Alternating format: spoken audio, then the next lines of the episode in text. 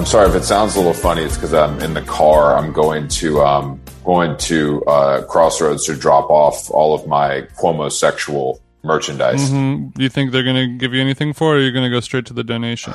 Might go to the donation, but I just had to get it out of the house. You know, I mean, it's a little embarrassing. I wouldn't want people to see my my five hundred dollar um, cashmere Cuomo sexual uh, sweater. So you're finally starting to turn on Cuomo a little bit after supporting him for all these years. After the recent news in the news. Well, what's he's yeah, the news in the news, but what he's done for the Italian people, you know, it's not going to be it's not going to be forgotten. So I at, at San Gennaro this year, I will be introducing kind of my own take on Cuomo merchandise. So look out for that. Can we get a sneak peek there, buddy? Because I've never been to the Feast of San Gennaro, only the one here in LA, of course. We go bobbing for figs with the kids. It's, it's nice. it's the most disgusting thing I've ever been a part of. And my first apartment in New York was on Mulberry Street, and I had no idea what it was.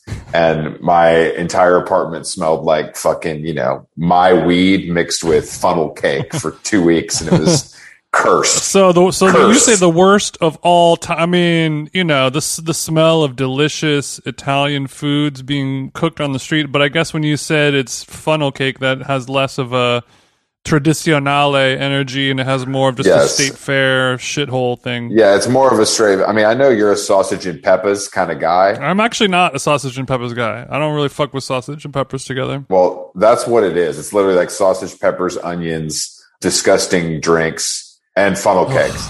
Because my if if I was in charge of the feast of San Gennaro, it's nothing but some nice little lightly fried um, squash blossoms. I, you know what I mean? Of course. I, I assumed it would be you and Mario Batali back to back, um, cooking some nice, nice pastas for the the revelers. That would be great. I mean, after you introduced me to your your friend Mario back in the day, I was like, I can't. Like, you are this like I grew up watching you, bro. It's like crazy. Man. yeah, no, it is crazy. But I mean, what is he up to, by the way? What's he up to lately? I know you guys still chat. I've I've not talked to him um, at all. Uh, I've not been to any of his establishments. Um, I think he I think he lost like hundred pounds and just lives at his lake house in Michigan. That's pretty cool. I mean, you know, he, the, my man retired. He's doing his little. He's he's on his little Ryan Adams swag, right? Well, unfortunately, Ryan Adams did put on 40 pounds, it looks like. So we've been watching this show called Dr. Death uh, that stars uh, uh, Josh Jackson, every woman's uh, dream man, uh, Pacey from Dawson's Creek. And it's about this doctor who basically, like, un- like as a psycho and kind of killed people on purpose, but he was like considered a genius and blah, blah, blah. But in the later episodes, uh, when he's down, when he's down his luck, he looks fat as he looks like fat bastard. and they put they put all this makeup on him to make him look like fat bastard. And then I see this this Los Angeles magazine article about Ryan Adams yesterday. He also looks like fat bastard. so what I'm asking is right now, is the fat bastard look trending? Are we spotting the fat bastard return into pop culture? Is that what's happening? Yeah, shop this look so fat the fat bastard look is is trending. If i see it one more time if i see it three times that means it's real yeah right? well it's, it's starting like, to make me wonder like like the you know austin powers is fat bastard. He was like a 500 pound you know sweaty uh scotsman covered in boils and sores and things like that. But you know pacey and ryan adams like all these guys like there's there's something wrong going on in the world if all it takes is you know three months of eating Cheez Its and not doing cardio to just transform from a heartthrob into literally fat bastard from the Austin Powers franchise. There, there's something in the water, and I don't know if it's. Well, I don't know if it's. I mean, I don't want to bring up the word karma, but is the, is that coming into play or, or well, no, is the devil no, don't, finally don't, having look, his dance with these with these uh, canceleros? We can't put Pacey in that category because it was it was he spent hours in the makeup chair in special effects to get his look for a role. Okay, got it, got it, got it. Got it. Um, so it's so it's in, Ryan, the, in the Ryan Adams Ryan. situation, it yeah, it could be it could be that, but I think that I mean it does say in the story that he's just been surviving on pad thai, uh, so you know, and as much as I love pad thai, we, we both know you got to keep that intake to a minimum, or you're going to see that waistline expand. Yeah, and you know that um, Big Rye's not getting it with tofu light oil, right? Nah, nah, bro. He's getting extra egg and beef. You know, he's, he's yeah, he's, he's he's doing extra egg. That's that's TJ's favorite pad thai order. Always go extra egg, and then uh, but the problem with him, he's like okay, you know, chicken, beef. No, do you guys have like sausage? Let me do a sausage pad thai, Sausage, sausage and peppers pad thai. Where, where's Ryan Adams from? Is he from the heartland of America? He's from North Carolina. He's from the South, oh, baby. Okay, Of course. So he would put funnel cake inside of the pad Okay, thai okay. for a twisted little So dessert. he- okay, but I was I'm- I'm thinking, starting to see it all now. I was thinking about beverages lately after the after I don't know if you saw today that the the mountain the, the alcoholic Mountain Dew is hitting shelves. Hard do. Hard do and that seems like something that you know you might want to explore. hmm Oh, well, partly because you're a DJ and you need the crowd to turn up. Do you think maybe is this the is this kind of the the uh, Gen Z uh, painted fingernails type beat version of the classic So you're talking about Sparks? I had a feeling you're going to go there. Uh, no, I don't think so. I don't think so. I just did co- I just did Coke because Sparks made your mouth orange, Mhm. which is disgusting to me. Yeah. Um, I'm sure you you sip some Sparks in your time though. I have uh, a lot of sparks has gone into this temple. That's for sure. Uh, I don't even remember what it. I mean, it, it kind of. I guess it just kind of tasted like Red Bull or something like that. And you felt I imagine. it felt like when vapes first came out, and it was kind of unregulated, and you can just kind of like you just walk into some whatever like hobby store, and they had them there. Like that's what Sparks was like. Like it should have been illegal, but they just didn't really get their shit together to ban it yet, and it was a special time. It was like experimenting with some some type of new drug that was still in clinical trials. But I mean, Yeah, the, yeah. the Mountain Dew demographic and the I mean the Sparks demographic was truly for the people. You know, and anyone and everyone well, consumed I it. that- I think it was also a, a vice psyop. I mean, well, what's the difference between psyop and a marketing campaign? Exactly, Jason. And that's why that's why my third eye is fucking open right well, that's that's why Vice people like you were so familiar with it. It was on your on your radar. But I think with with Sparks, it was also just like, oh, here's like turned up alcohol with like seven Red Bulls in it, and it costs a dollar. Um, yeah, everyone in America is going to get hooked on it. For but Yeah, but with Mountain gonna like Dew, whatever the hard do shit, like there's many like Vice people are going to look at that, and unless they're like truly nasty people or like you know but like people who live in major metropolitan areas and have culture and life in their in their world they they're they're not really consuming mountain dew products unless it's for a goof or a prank or one of their tiktok skits that they're doing you know but it's not really they're not they're not reaching for it No, that's a good point. That's a good point. They're not they're not giving this out with Scion socks, is what you're saying, which I I, I understand. There's not going to be I free that, um, dew from 10 to 11 at the MGMT Passion Pit DJ set at Union Pool. That's not going to be happening. well, I mean that that Well, you know, we can we should have um we should have friend of the show Kirsty Godso on because I know that she's a do fluencer. Uh, Oh, so I don't she think can she's get us a case. I don't think she's a big drinker. She can get us a big case. Maybe she can get us in the room with them. You know, if if they got some marketing dollars laying around, we certainly know how to get it to the into the hearts and the mouths of today's youth. Mostly the underage drinking market. We can tap into that. if nothing, Jason knows more is how to get it into the mouth of the youth. That's kind of something I know you're you're focused on. Yeah, some people say I'm the mouth of the South, but no, I'm the mouth of the mouth of the Y'all. Remind myself to edit that out, please. I think our I think our guest is probably consumed more sparks than both of us. I, I would I would I would venture to say, even though he's Yeah, known, our, our, yeah. Our guest today recorded his album on Sparks. yeah, he's more known with Sparks. Yeah, yeah, he's more known for chiefing. Um, but Okay. I, I feel like the sparks could have happened. Uh, you you might know him as Nathan Williams. We call him Wavves. hmm He has been a part of the indie rock canon for since I can remember in the 08, 09 era. He has a new album called Hideaway on our friends uh, Fat Possum put it out. Uh, just came out a couple weeks ago. Shorty got a fat possum. He's also a real estate mogul, much like you. We'll we'll get into the investments and the holdings. Don't worry. I'll just record the Zoom. It's fine. I thought you had like a setup. Oh no, no. We thought you were like a recording artist that recorded vocals, but Yeah, d- yeah, yeah. I, I was under the impression that you made music for a living. No, I'm a real estate mogul, guys. All right.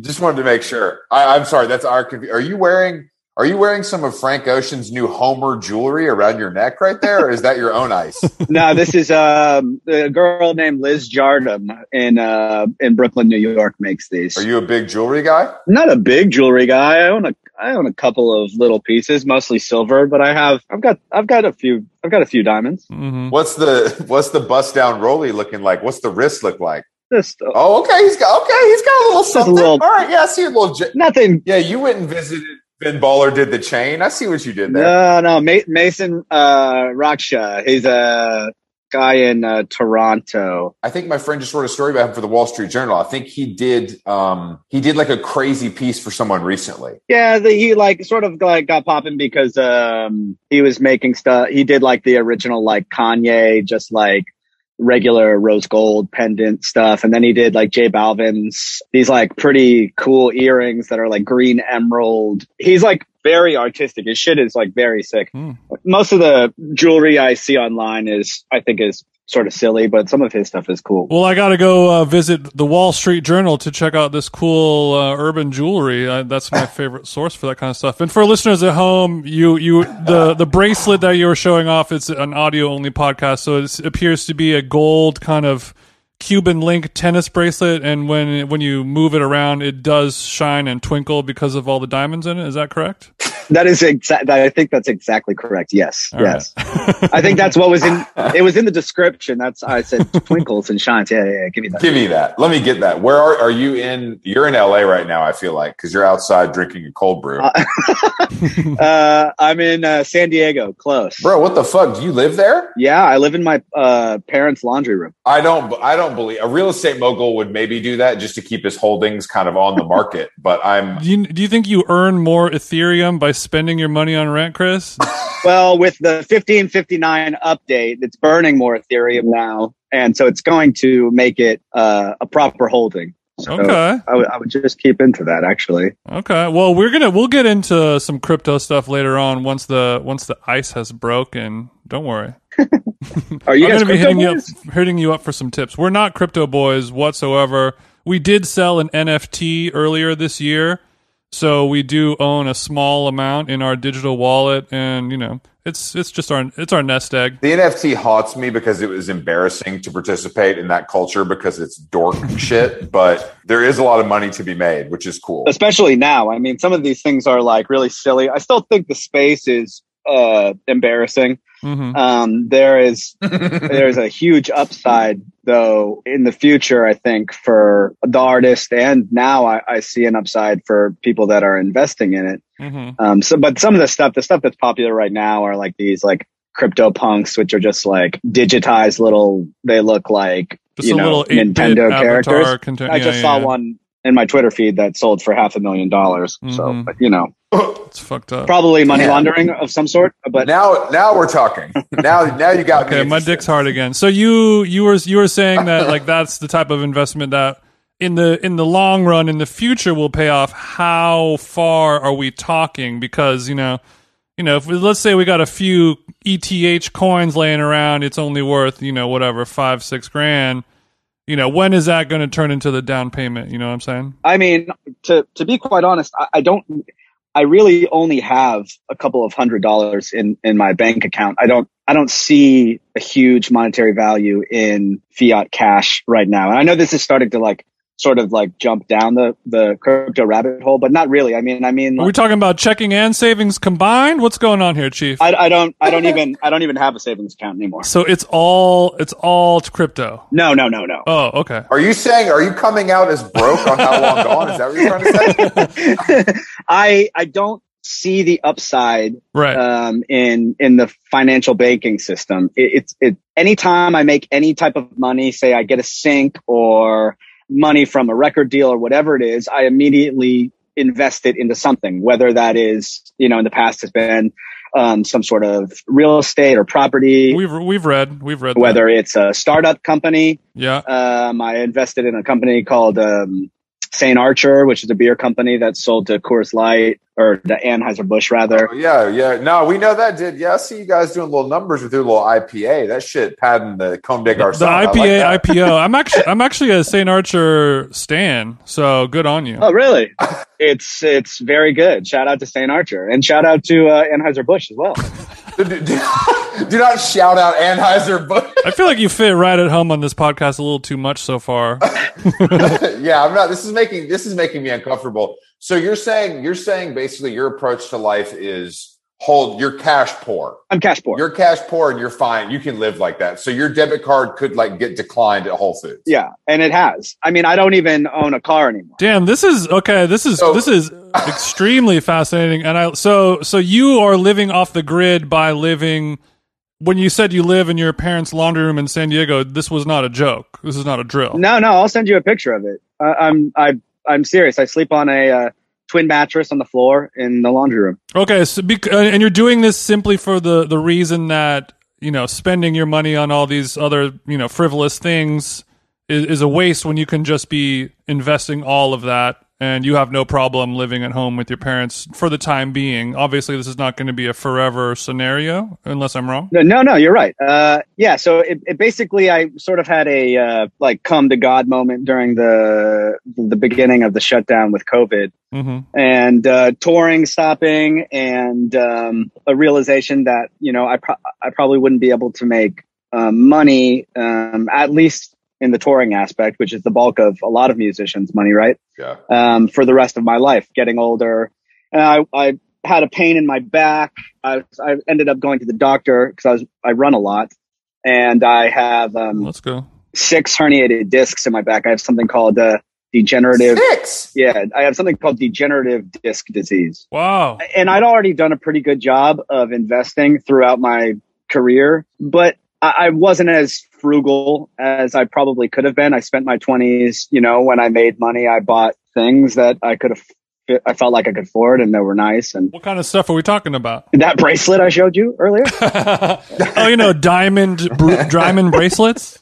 Diamond bracelets. But that's I feel like I feel like the diamond bracelet is not. I mean, I spent my money on cocaine. I feel like a diamond bracelet. At least you see a, A re- wise a investment. return if you want to. You know what I mean? You could you could at least sell it if you had to. Yeah, it's true. Well, now gold is down. So now wouldn't be the time to sell that. But Another another Wavves investing tip for you guys, free of charge. We're bullish on silver right now. Is that correct? we're not we're, we're not necessarily bullish on on any sort of hard uh, metals right now. Yeah. The silver and gold Mhm. are are both down. I, I think gold more than silver. I'm not entirely sure. Some people attribute that to the jump in uh, Bitcoin, but I don't. You know, Sure.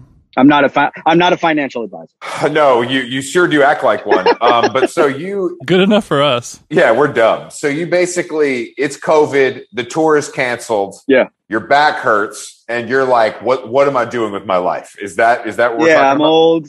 I'm not going to be able to tour forever. The dream is done. I'm dying on the inside. Fuck yeah, fest got canceled. What do we? You know, like there's only so much revenue. This is all I can. There's take. only so much take. revenue that could come in realistically, which is, you know, honestly, you you having that come to come to God moment, you know, in your 30s versus you know in your 50s or 60s you know there's people that just once you once you kind of tap out it's like the hardest decision of your entire life obviously you're not tapping out you're going on a on a tour you know later on this year so that's great but still you know you you get one or two syncs by doing jack shit and you're going to make more money than your entire tour and you're old and your fucking back's hurting and you're like I don't want to fucking you know hang out in Tallahassee this this week I could be playing Call of Duty at my mom's house Hopefully not at my mom's house for forever.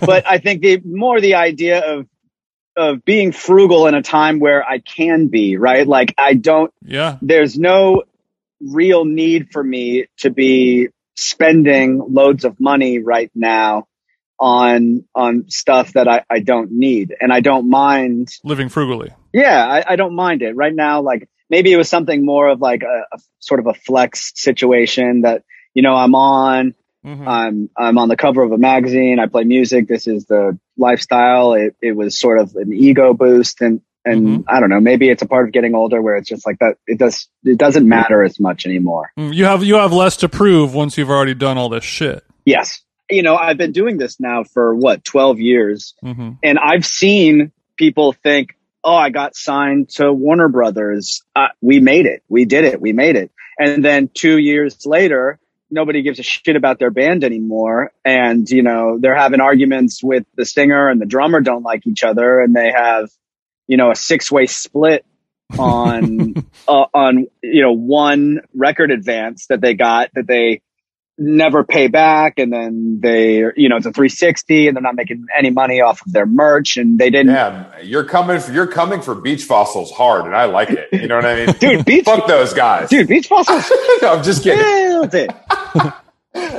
I we we did a co-headline tour with them and Love beach fossils. they just murder every single night just just total killers I, well, I do think though that you're right. I think that these like uh, I, I would assume that young people that are are trying to get a record deal at this stage would understand that that is not life changing like it once was, but because of the terms and because of the society we live in.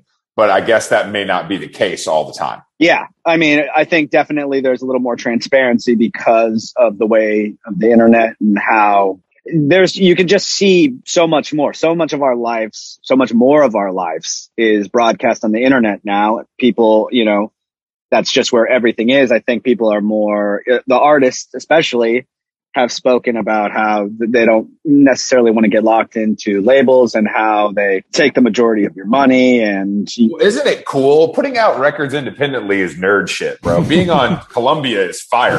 I want to go. I want to go to the Sony building and go upstairs and eat sushi with the president. I don't. Yeah, I mean, Chris, but the, the but the problem is now when you go eat sushi with the president, somebody is like, "Oh, by the way, make sure we put that on their tab, and they have to pay Yep. that back on." yeah, they got to pay that back. Like, you have to you have to sell thirty five hoodies to pay this dinner back, and we have and we're we're keeping we have a better accountants than you do, believe it or not. no, no. I'm I'm kidding. Of course that. Of course that's true. But I do. I find. I mean. Because you're you're on you're on Fat Possum, you're not independent, so you still find the need for a record. You still see the the, the value in that.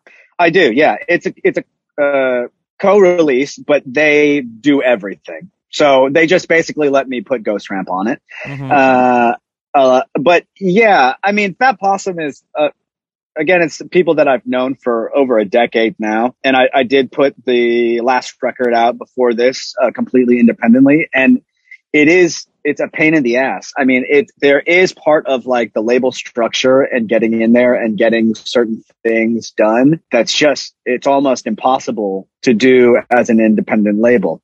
Now people are starting to like get better at that. I think that the work that a record label does is shit that no one wants to do. Yeah. It's kind of the reality. Like, I don't want, I don't think you want to be negotiating distribution terms and like, you know, sh- it's boring. Yeah, no, I don't want to do any of that. So paying like a little bit of a premium to like take that off my mind. Did you ever put a record out on a major? Yeah, I did too. Uh, Warner Brothers. Okay, so I, I would never have to even bother, se- you know, sending records out to um, a major label after my my stint with Warner Brothers. I think I ruined my reputation enough there.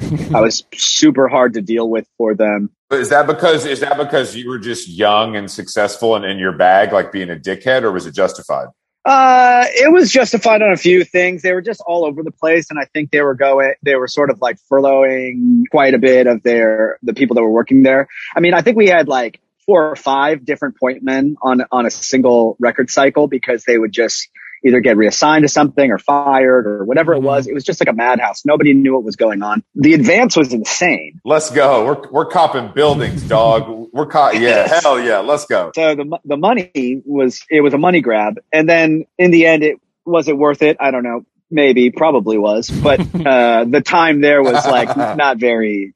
It wasn't good for either. And w- once they got a chance, once the uh, they got a chance to sort of cut ties with us, they were like, "Yeah, we we don't want to put out another record." And so we were like, "All right, great." Yeah, a lot of people uh, work their whole lives to try to get out of a contract. All you had to do is wake up one day.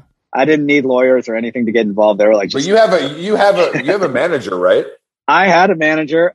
Uh, um, no, I I still talk to my old my my old manager's name was is Jonathan Daniels, and he runs Crush Management. Oh, I know. That's my dog. Yeah. My old, that's uh, my OG right so. Jonathan Okay. Is like one of the that. few honest, great people in the music uh. The only the only guy, the only music manager to ever do Marc Maron. I, I think that that is his. That might be his claim to fame. He could go. He could. He could die with that one. He's known Marc. I mean, he's told me stories about him and Marc hanging out before that. yeah. I could never. Well, I mean, Marc has got into some of this stuff, but um, yeah, he's he's a real OG. Um, and right now, I really just need somebody to like go through my like email inbox, Mhm. and that's sort of it. So I have. Uh, you were talking about Patrick North earlier. I forgot Patrick North works at Fat Possum, but my manager is Patrick McDermott, Mhm. who I'm sure one of you guys. Yeah, yeah. w- I, I- I definitely know. Yeah, we, I know him through um, Tom, How to Dress Well, and my brother's really good friends with him. They're, they're all into bas- basketball Right, and all right. that shit. I know Phoebe as well. So, um, yeah, he um, helped me run the label and uh, like sort of manages some of my. He just is like a, a sort of intermediator between like my hmm inner psychosis and dealing with other people that So are you are you paying him? Are you paying him money, or is is he is, is he only paid in no Bitcoin and rent? Like, how does it work? How does it work? He gets over there? he, Do you pay he, he gets silver like- bars put into his, Yeah, his yeah. bond he's account. got. I don't know if he'd be, be okay, but he's got ETH. He, I know he's got quite a bit of ETH actually. He was an early buyer. I think he got into ETH around like two or three hundred a pop. Damn, you know, bro. and I think today what did ETH ETH hit thirty two sixty. hmm I think something like that. So Damn, so man, my man is my man is going through your emails with one hand and using his money counter with the other. I like that. That's fire. he's got a lot of uh, things going. He also manages because the majority of Ghost Ramp, my label, the more, majority of the stuff that we were putting out was um, video game soundtracks. hmm And so he ended up facilitating a lot of that because he was talking to guys in that world. And then they ended up needing managers. And so he manages a lot of those guys now. Are, are you saying this? Are you saying this man manages gamers? People that write music, they do original soundtracks People, people in the world. in the world. Okay, I understand. I understand. Okay, okay. And and has the has the video game soundtrack thing is that is that very financially successful? Because that's a sounds like a smart niche. Some of them are insanely successful. It's something that people don't talk about and, and most people won't cover, you know, like the spin magazines or the pitchforks or Rolling Stones or whatever. Like they would be like, oh, what, oh, what is this now? And then they'll talk about it in a couple of years, like they discovered it. But, um, it, it's it's huge among gamers, right? Like you know, these guys have 50 million streams on every single song that they put out, and Mm. the community is rabid about it. Like they're insane. So you're saying that these guys, so you're saying these guys make this, they basically make music exclusively for video games, or or they're putting out records and other stuff as well. It's a case by case basis, but some of them, I know you got one of you guys is a gamer a bit, I think, but No, you're wrong. You're absolutely wrong, and don't ever say that again. Chris, Chris is very anti-gamer. I'm I'm not a gamer, but I'm I'm much more familiar I'm not- with the world than are you? is. You're anti gamer, Chris. Why are I'm you? not anti because it's dork shit, but if you can make money, I'm with it. I mean, that's the thing. If anybody's making bread, then I get it. Well, I mean, when it when it comes to soundtracks, like you know, the amount of films that are turning a profit nowadays versus video games, it's just like it's, it's no wonder, you know. Good point. yeah, Well, I mean, this take this takes me back, and I'm sure this Nathan, this is the same for you. Like, I'm sure there's been wave songs in like Madden 09 that fucking the check was huge. You know, it's no different than that. Well, Grand Theft Auto Five, which is you know There we go. ostensibly the biggest video game in the world, right? Is um, Oh, excuse me, dog. Excuse me. They just Oh, flex I all over us. no, it's no shit. I get it, but uh, uh yeah, uh, but but uh, you know, I I had a, a radio station on there, and I composed a few songs for the what a um, dream. game as well. That's the, sort of the top of the top, right? yeah. these guys, what they were doing is there, there was a dev who, somebody who was making the actual mechanics, uh, and art for the game. And it would be like, you know, a lot of the times it'd be a one man team and they would just need music for it. And they'd say, Hey, will you do, will you write the music for this whole thing? It'd be a two man project and the game took off and, you know, it'd be like almost maybe like a 2D side scroller, like a Contra mm-hmm. style thing or whatever. And it takes off and it makes you, you know, it's a 10, 20 million dollar thing and you're splitting it two ways. so For yeah, a, a team, a Shit, team of two. It's just like being a DJ versus being in a band. You get to split the money with all of your friends, aka zero. Yeah, and no equipment and no. It's just smart business. I knew video games were real when I read that story about the guy dying for sitting too long because he couldn't stop playing.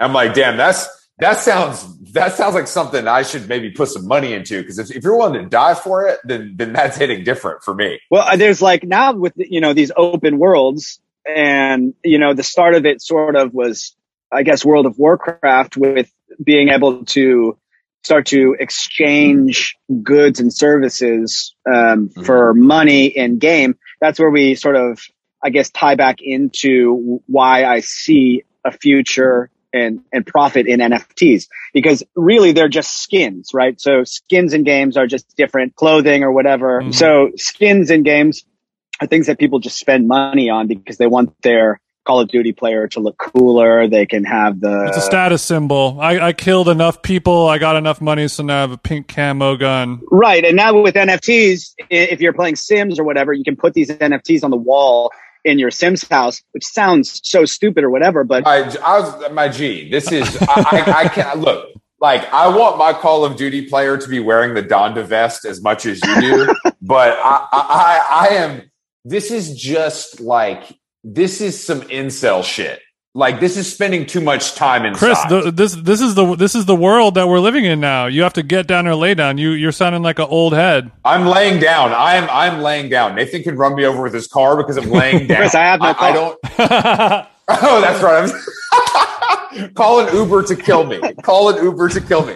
I just no, no. I, I understand the profitability. I understand this is the future, et cetera, et cetera. But I also think that I hopefully will be dead before this really takes over, and I have no choice. I'm 38. I feel like I'm pretty close. I've done a lot of damage to my body. Mhm. Like, do you think I'll be dead before I have to participate, or do you think I'm going to have to participate? I think probably sooner than later, honestly. I and, and I was uh, when people started doing the NFT thing, I was like, "Fuck this shit! I'm gonna wait for them and and watch this fail." And it, that's just not what it's not what's happening. I mean, Jason twisted my extremely buff arm into doing an NFT, and I was not with it, but the concept was funny. And I'm happy we did it. Like, it was a fun thing to do, and we did it early enough where it's not totally embarrassing. Right. It does. It didn't. It didn't spark my interest in following. Like, nothing could get me into cryptocurrencies because it's too. It's just I don't understand. Like, I don't think I have the capacity to fully process and keep up with it. I think most people that are even sort of deep into Bitcoin or cryptocurrency or whatever the field may be in the sort of like digital uh, asset landscape, I, I think most of them don't really understand it either. I think they, the majority of people, I'd say even, you know, 80%, something like that, don't really understand anything besides this is at this number right now that I bought it at. And I think that it'll be this much higher eventually and I can make money. Sure. And if that's all it is, Sure. then that's fine. But I'm by nature very curious about stuff like this, even just in sort of the business aspect, but also economic and socioeconomic things with uh, cryptocurrency uh, and the banking system is really interesting. What do your parents think about your off the grid lifestyle? Are they like this kid? This guy's a fucking nut job. I thought you played guitar. I think they were like really proud when they're like, "Oh my god, he really made it! Like he's a famous musician." They met because they were in a band together. Oh. And funny enough, uh, Jonathan Daniels, who we were talking about, he booked their band at the Troubadour in like the 70s. So wow, this is very sick. What kind of music did they play? disco-y, coke, coke disco stuff. Oh yeah. Nice, very cool. And are they in the? Are they in music now? Is that what they do for a living? My mom is a uh, third grade music teacher, and my dad is uh, a college professor. My brother teaches music as well. My sister is a teacher. Everybody in my family is a teacher. And you teach us about investing. yeah, you're a teacher too. Okay, bro, don't sell yourself short. I'm definitely not a teacher. also, a question I have is because you're so interested in this stuff, and I'm sure it's out in the world in some ways. Are are your do you see like your fans into this stuff as well? Is that like a part of the the Wavves world now, or is it two separate things? No, no. Anytime I post about anything business or if I or if somebody mentions anything about me owning property or whatever, people people get hmm uh, very upset. Look, the owning property thing is gold. it's so sick. It's so sick. It's so it's so good, and I can I cannot believe that people don't understand. Like that's what everyone does. It's like mind blowing. Yeah, I, I don't, and I haven't even like said before, but like I have six partners in this thing. They're all producers and musicians. well, we can name we can we can say their names here if you want. uh, that's fine. We're we're open to that. Here. no, we're not. We're not going to Mark do it. I'll- I'll- Ronson, Hit Boy, Metro Boomin. it wasn't like something that came about from nowhere. When I so I did a tour years ago. I had a friend that knew GZA, and I talked to him one night at a party, and GZA was like, "Yo, you should uh, play guitar for me. I'm gonna go do this uh, Liquid Swords reunion What- tour." what? I know. Whoa. And uh, we did this like, you know, five week tour of Liquid Swords and Killer Mike was on the bus as well. And he opened and, uh, I met him there and we talked about owning property and businesses every single day.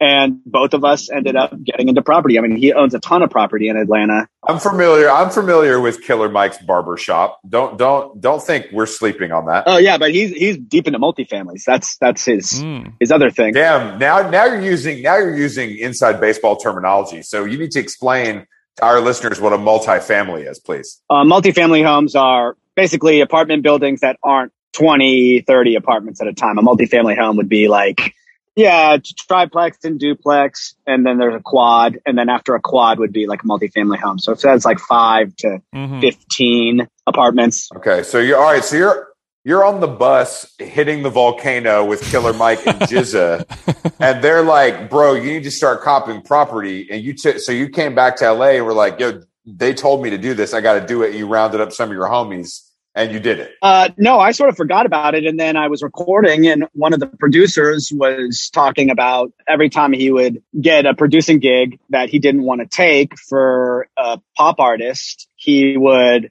just put in the two weeks, do the album, and then he would take it and he would and he would buy property and he would say that's how he made it worthwhile to himself He because was he was like, "This is dirty. This is dirty money. I got to put it back into. dirty I money. can't spend it. On, I can't. I, yeah, I can't spend it on a chain. I gotta. I have to spend it in Yeah. a dirty game. I don't know. I, Mhm. I ended up getting interested in some of the stuff and and also sort of interested still in commercial real estate and hmm that type of stuff. And you know, now I'm I like uh, small business stuff.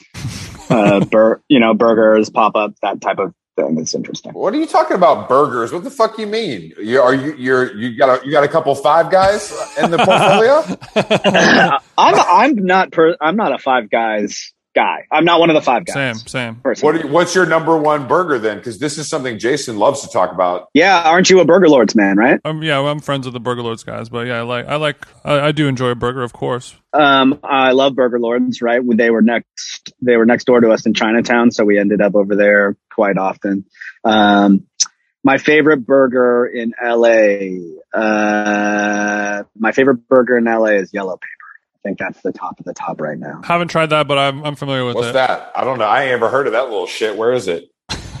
Yellow Paper Burger, they're, they're super new. They've, they're doing a lot of pop-ups at Walt's Bar and Glendale Tap, hmm similar to like a Love Hour or a Burgers Never Say Die kind of thing. hmm Um, but they also do like uh, these sort of like meat pies, and they have like some other stuff that's just it's just insane. It's so good. Yeah, I've heard nothing but good about um, and I, I'm I'm also fucking with Walt's. I'm a, I'm a Walt's head. I'm a Walt's boy too. Yeah, I used to be down the street. What is what is Walt's? I'm sorry, I'm not familiar. Walt's is a uh, like a beer and wine bar that has a bunch of pinball machines in uh, Eagle Rock. Oh, uh, yeah, I'm not making it to Eagle Rock. Okay. Uh, well, uh, I well, so what you're saying? You're doing burger pop ups yourself? So are, are you in, are you investing in, No. in some small businesses? No, it's just something that interests me. I, I, I'm I'm interested in it, and if I make money when I make money, like I said, I don't like to really keep it in a bank anymore. So would, that would be something that would interest me to like get into. Okay, we'll send our we'll send our how long gone burgers deck Mhm. over after we finish this call. we'll have you take. We'll have you Not take- just burgers. I mean, I've like I thought that was just like sort of a regular dream. Like, wouldn't everybody? I mean, I love eating. Like, it's my my favorite thing to do is like hmm have like a beer or wine and like an amazing meal. Like I always wanted to own a restaurant. And I don't think that is owning a restaurant is like, smart. no, no, I don't. But it was, it, but Yeah, it it's not. still like would be very fun. Yeah, it's it's a it's a common dream for almost anyone because everyone goes into a restaurant and they're like, you know what? If I had my own restaurant, it'd be like this, this, and this, and I wouldn't do it this way. I'd do it that way. Obviously, it's very hard, but you know, thank God you're a runner as a as a lover of of eating. Yeah. But uh, you know, I th- I I think one one time down the line, once you're settling down and you're living comfortably, you can open up that little rib shack or whatever you got your your heart set on. Thank you. Uh, so this is this is so positive. I love the positivity. We try. What's the well? Let's get well. We can. Don't worry. We'll turn it to negative. What's um?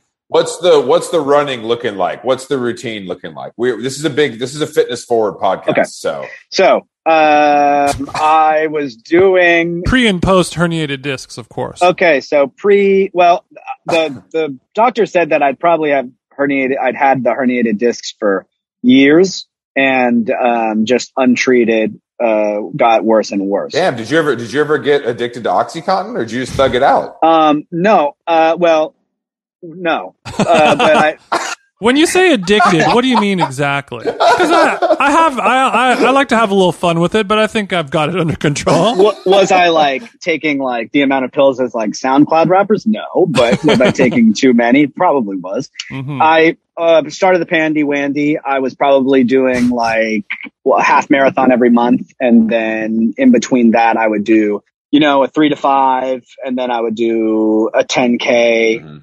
Uh, Yeah. Damn, bro. and something like that. Um, I don't know. I, I had like a Strava. I had the Strava app, and I was using that regularly so I could keep track and like try and Shout out to Strava. do more and more. People love people love Strava. Are you because you strike me as a data cat. So you want to see all the numbers. You want to see the time, the calories, the splits. But he doesn't want. Yeah. He doesn't feel the need to share the screenshot on his Instagram stories every afternoon, though. Oh, I have, I have, but but it, Ah, come on, Wavves. mostly I do close friends because the, when you it like shows you where you are running, and then I got like, uh, this is weird. I don't want people to. You're like, oh, I know where your house is. Somebody, yeah, yeah. So, uh, well, I'm, Damn. I don't. Wavves got stalkers, bro. That's why he had to start running. He had to run away from all these stalkers. Yeah, yeah. Somebody showed up at my house once. Was it a chick though? No, no, it wasn't. It was a fella? It was a fellow, it was a young fella, and he just wanted me to sign something, and I, I politely told him, "This is this is not this is not it, boss." At least buy me dinner first, is what you said. That is what I said. I signed this thing. But so that was, yeah. So I was running quite a bit. Um, now I'll do three miles, maybe two times a week. Um, so I'm right now I'm waiting to get these, uh, ESI shots, which are like epidural steroid injections into my back, which are supposed to alleviate some of the pain and, uh, make sure the discs don't compress and start to Mhm. uh, push on my nerves. He seemed to have hit the local Nike outlet in San Diego to pop his workout gear. So he's ready to go. I used to have the, the, I had the Nike plug. The guy at Nike was a Wavves fan. Was his name Tim? It wasn't Tim now. Okay, okay. Uh, I'm not. He doesn't work there anymore. Shout out Seth. I don't know. Mhm. He, maybe he listens, but uh, he helped run the um, the box at Staples Center. So he'd give me tic- tickets to uh, Oh. Clippers games and all sorts of stuff and tons of Nike gear. And uh, sadly, he doesn't work there anymore. So when I would go to Clippers games, it was in the box. It was me and whoever I wanted to bring, and nobody else and then uh, I asked to go to uh, Clippers Lakers game because they were Mhm. playing at Staples, and uh, there was no room for me. I did. I wasn't high enough on the Mm. totem pole. There was Snoop Dogg, and Clippers tickets hit a little different than they did f- five years ago. That's for sure. they do, yeah, with Kawhi and uh, everybody now. So many interests. So I'm just I'm I'm it's hard for us to even keep up. My man is spread so thin. I don't know. Do you have time to watch TV? You know what I mean? Or are you just you just on your grussel all the time? I watch a lot of TV. Uh, I watch a, a ton of TV. hmm a Um, ton. I'm just like I'm like I I like to inundate myself with information. So even when I'm running, I'm you know I'm listening to music or a podcast or whatever it is. All right, all right, Tim Ferriss. All right, Tim No, Ferriss, calm no. down. People Okay. would talk about him every once in a while. And I, I was like, what is the Tim Ferriss deal? And so I listened to Tim Ferriss. I was like, this is like not for me at all. Like this is a little too, Good to know. this is a little too positive even for me. no, I, so right now I'm doing a thing with uh, my brother. We have this thing called Sweet Valley and we are making, we have a Patreon where we make a song for every episode of Sopranos uh, out of the either the songs in the Soprano in the episode or sound bites or whatever. Bro, what the fuck? what are you talking about? So you're saying to me, you Tony gives some bars and you guys flip that into a song and then you charge people for it? Uh, so, I mean, well, you've seen The Sopranos now. Unfortunately, yes. I'm, I think our culture's obsession with The Sopranos is a little annoying, but yes, it's a classic. Okay. Um, so, uh, anyways, Just to let you know, I, I like The Sopranos. yeah, it's the greatest uh, television show of all time. That's okay, but I I don't know. Yeah. I mean, you have you've seen The West Wing. no. well, then we have a problem. Maybe your next show that you write songs about could be The West you know, Wing. West Just- Wing just won over. Sopranos multiple times, season one to season four, so ninety nine to Mhm. two thousand three. West There's a re- there's a reason for that. There's a reason for that. It's not the corrupt voting board. it's it's Marty Sheen. It's well, look, Martin. Um, Check the sound scan Wavves. The numbers don't lie. yeah, call Spectrum. They'll give you the numbers. Spectrum. That your thirty eight is showing. What the fuck? yeah, we know you steal content from other artists. We know that you're streaming illegally. Yeah. you telling know me your mom doesn't have cable? How how else are we watching the MSNBC, bro? No, it's, I think it's like probably Cox here. So yes, it's we're, we're on there. We're a Cox household, thank you. So yeah, I mean, I guess just yes. I'm I'm I'm super deep into mostly television. I don't watch as as many movies as I I once did, but Mhm. um, Before we get into that, I want to dig deeper on what exactly you're doing. Because I, you know, I, I do love a remix. I do love, you know, mixed media working with other stuff. But like, so like, give us an example of what you would do. Let's say we have name an episode, what happens, and what you would do to that to create a song out of it. yeah, yeah. Okay, Paint the picture. okay. So we can start with the pilot then. Forget about it. Pilot, and I would watch through the pilot, and then I would timestamp everything that I think could be chopped or flipped, mm-hmm. and then we would record those certain parts. We would take them out of the show, whether it be musical or a talking sample or Mm. the noise of a car backfiring or Mhm. somebody shouting, whatever it is. So, so just any type of whatever field recording that's going on on The Sopranos. It could be a song, it could be dialogue, it could be the sound of a car accident, anything, and you'll sample that, Mhm. and you'll just build a library Right. of samples and make a song out of that. yeah. And then we Crazy. show you how we chop and flip them and what we do to each one, whether we Damn. pitch shifted or whatever. Like a lot of the stuff that we end up using is any scene where they're at the bada bing, there's always a sort of like hmm nostalgic 90s trashy grunge song that the girls are dancing to. hmm And so now we're talking. if we I'm can get back. I'm back now. there we go. Back. And so if we can get into like, you know, something like that, and then we can start to flip that and then sort of put like a Chicago house feel to it and then make it into a song and whatever happens, happens. It, I mean, sometimes it's like, it's bizarre what comes out, but Sometimes it's like audio abortion, and sometimes some some real magic is probably stumbled upon. I'm assuming. yeah, I, I don't, I don't know. I just, it's just something to do. I don't mean I don't say audio abortion as a pejorative, by the way. That's it's not necessarily a bad thing, but I mean it, it sounds like an amazing, fun activity to do, Challenge. and the fact that you're able to you know make a little monetization on it is even cooler. Well, I guess one question, Yeah. since you are charging money for it, where does that sit in the legal ramifications? uh, not anywhere near on HBO's radar because it's, you know, I think we have like, you know, 25 subscribers. Like it's not, it's not anything. Okay. It's like Okay. a, I would, don't want to say like passion project or Right, something right, like right, that, right. but it's like just something like one night I was really stoned watching it. And I was like, man, this like Sopranos really sort of opened the door for TV shows. Like there's so much music and there are so many episodes. It's just let's. I'd never done a Patreon before. Let's just like do it for fun. No, I mean it's. I mean I know I know people that will do that of just like screen grabs of that kind of stuff, and like here's just like a hundred images that you can like put on your Tumblr or use for your aesthetic mood boards for your creative agency or something like that. So People do that for Patreon. yeah. Mhm. Yeah, people will just like, hey, like every month I'm gonna like here's a hundred images that I curated because I'm really good at curating images from the internet. like wild. Re- I mean, some of it is like wild reference. Like these people are buying shit on eBay and scanning it. You know what I mean? So you're, you're basically selling somebody like a personality or an aesthetic. Exactly. Well, or it's like, or it's like people who actually do this for a living, and they're like, "Look, I don't, have uh, like I have I subscribe to three of these and do this myself, so like I have as much at my fingertips as possible. Or, or I could or I could create a Tumblr and put it all up there for free, or I could you know and and build up a little client base and a following, and then I'll be like, if you guys want the real good stuff, hit hit the Patreon. Hit the hit the patty.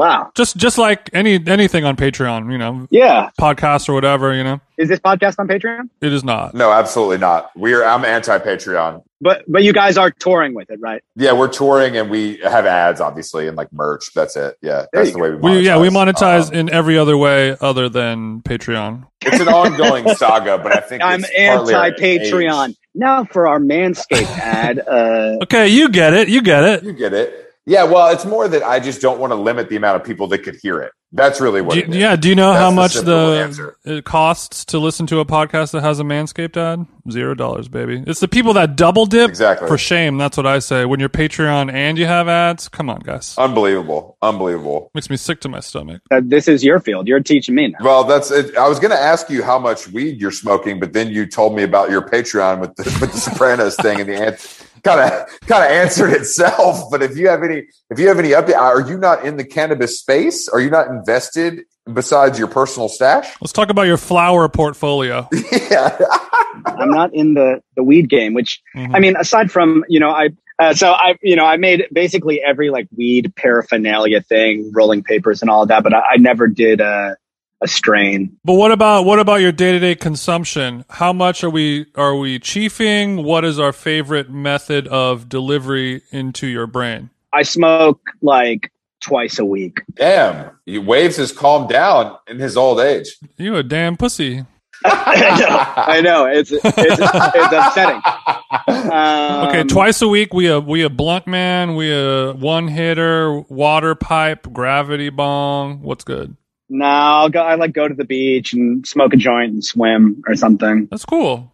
Maybe like Ideal. if I have trouble sleeping, um, then I have these like tabs, these little uh, tincture things Mhm. that uh, help with sleep. Do your parents be smoking too? They're both teachers, so I'm not. I don't want to. whether whether it's a yes or a no, it's a no comment. I understand. Yeah, you've been you've been doing press for a long time. You know how this works, bro. I, I have. It's true. Sadly, uh, I know. I know a little bit about it now. I think it's taken off of YouTube, but there was this video. I did um, an interview on acid at uh, Lollapalooza one year, and it was labeled the worst interview ever. And it was the guy's first time interviewing anybody, and I couldn't stop moving the coffee table, and I was like, "What's wrong with the table?" And the guy was like trying to get my attention, and it really is. It's one of the worst interviews ever. So after that, I tried. I that was a sobering sobering moment. it was a great interview. I think it was one of my best. Well, sp- speaking of live shows, so you you haven't been on tour in what a couple years? The last show we played, we played two New Year's Eve. I think when did we shut down? February of 2020. So yeah, February March. Some of us did. I was more of an April guy uh, myself. Late bloomer. Some people went. Late bloomer. show. Yeah, yeah. I, I I waited for others to go first. You know. yeah. It's been it's been uh, a while for sure. And you and you have uh you're you're gonna go on tour like right around the same time that we're going on tour, like August. I mean, sorry, October, November. yeah, October, and then I think we get back like November 25th or whenever, like Thanksgiving ish. I think. Yeah, we're like we're going. This is our first tour. We're only doing ten cities, and you are doing five cities in Florida alone. So the scale the scale is a little bit different. Can you give us some touring tips? Like obviously, you know, you you don't have trouble when you're playing in LA or New York.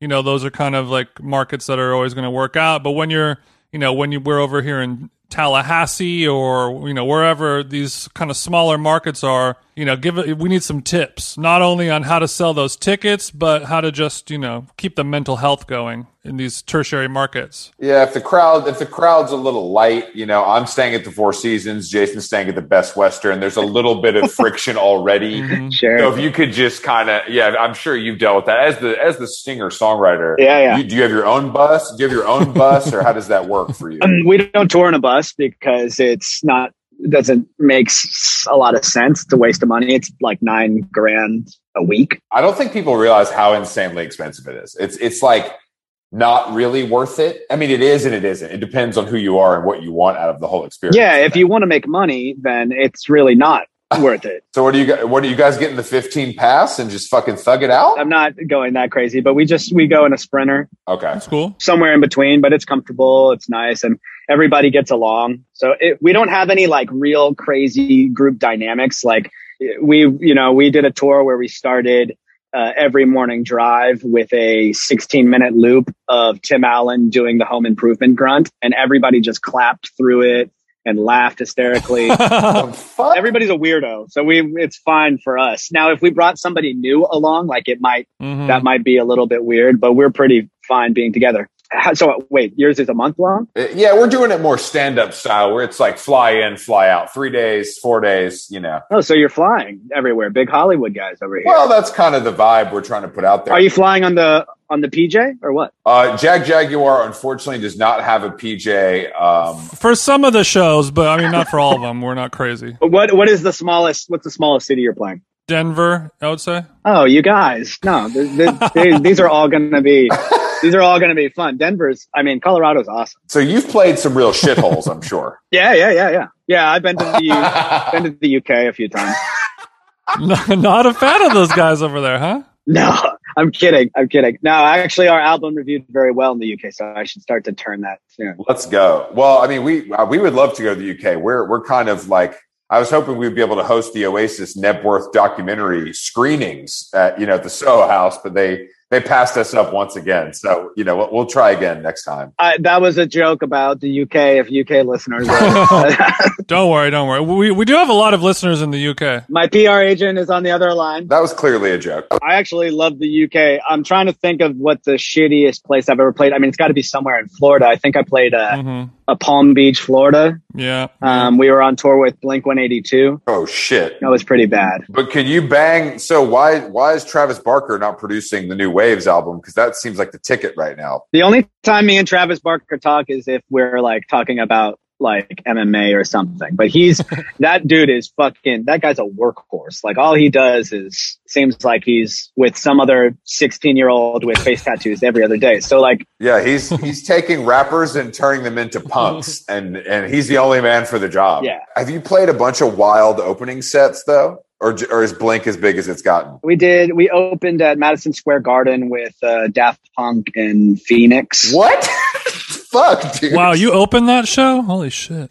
Yeah. That's crazy. Yeah, one of the guys in Phoenix was just like a big Wavves fan. He just asked the booking agent, "Hey, can we put them on the show?" And we were like, "That's odd." Yeah, Sofia Coppola was there. It was it was very cool. I was it was a star-studded event, Sure. That's big. and everybody when we played, everybody was confused and upset. Uh, but when you were on tour with Blink One Eighty Two, did you do the thing where you you come out and sing a song every night with them, or, or Mark Hoppus joins you for a little duet? No, no, no, that's fucked up, bro. I thought that's how tour's supposed to work. In my experience, that's what I've seen. You guys didn't go back to back on I guess this is growing up solo? I think that we might have covered a Blink 182 song, and a few times, and I think that was probably the biggest pop we got on the whole tour. Mhm. But no, we never got brought on stage and like they were they were all super nice guys. They're all business. Yeah, it was all business. They all have separate buses and they all like I can't wait to have separate buses. I can't wait to have separate buses. That's the cool. I mean, besides walking straight out to the Escalade and going to Teterboro, there's nothing cooler than the. Than the I mean that's like you're you've really made it if you all have separate buses. well, I'm kind of I'm shooting for a Timberlake type ascension to fame, as Jason prefers to be a more behind the scenes. You know, Pharrell. Actually, he's more of a Chad Oh, Hugo. come on, bro. If I had to say, So so now that you've been uh, sedentary for the last 2 years, the investments are booming, the crypto wallet is trapped out.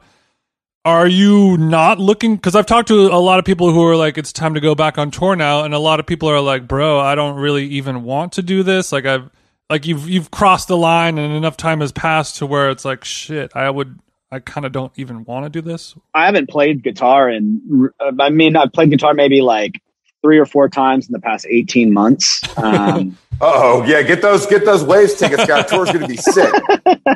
I mean, the you know the new songs we recorded in 2019 basically when the the the shutdowns happened, I just like the idea of playing was just like, well, we're not going on tour anytime soon. It's like, and I didn't feel very creative. Mhm. Uh, so it's like sort of strange to even pick the guitar up, but I, I think that it's actually been helpful. Like I, I'm excited to start to practice again and play shows because I've taken like my first break from it in the past mm-hmm.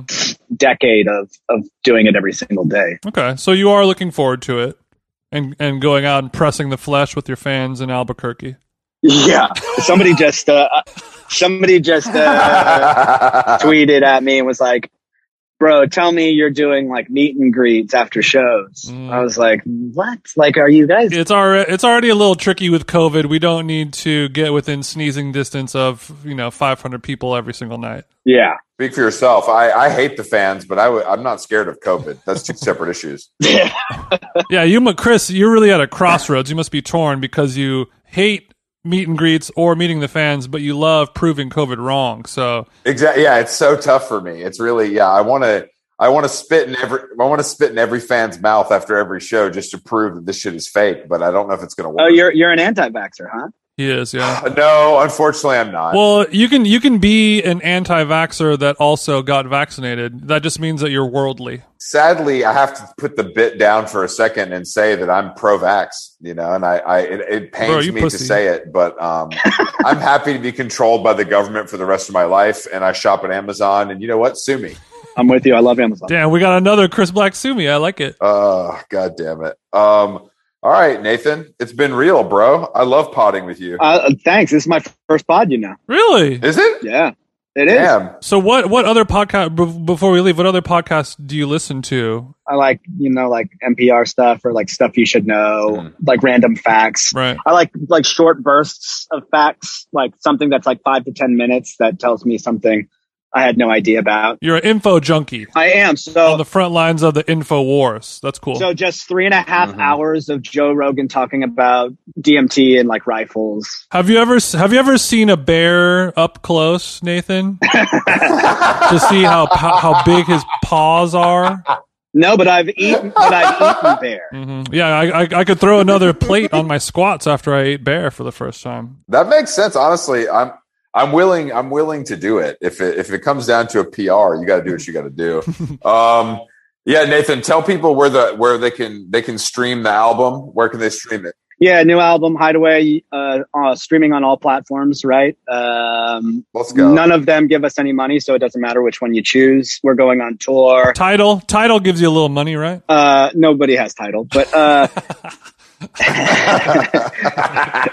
um, we're going on tour, a a full U.S. tour, October to November. Most likely, we'll be in your city. Like you said, we're playing five shows in Florida, so um, it's pretty thorough. What? Uh, Um, I, I know that the vinyl will be a marble color, but which colors are are the marble? there's three. There's like a baby blue, there's a tangerine, and there's like a soft pink. Those aren't the actual names of them, but that's yeah, general colors. Thanks, Nathan. Yeah, I appreciate it, guys. Hope you had fun. We'll talk to you soon. See you in San Diego, Chief. All right, buddy. Take it easy.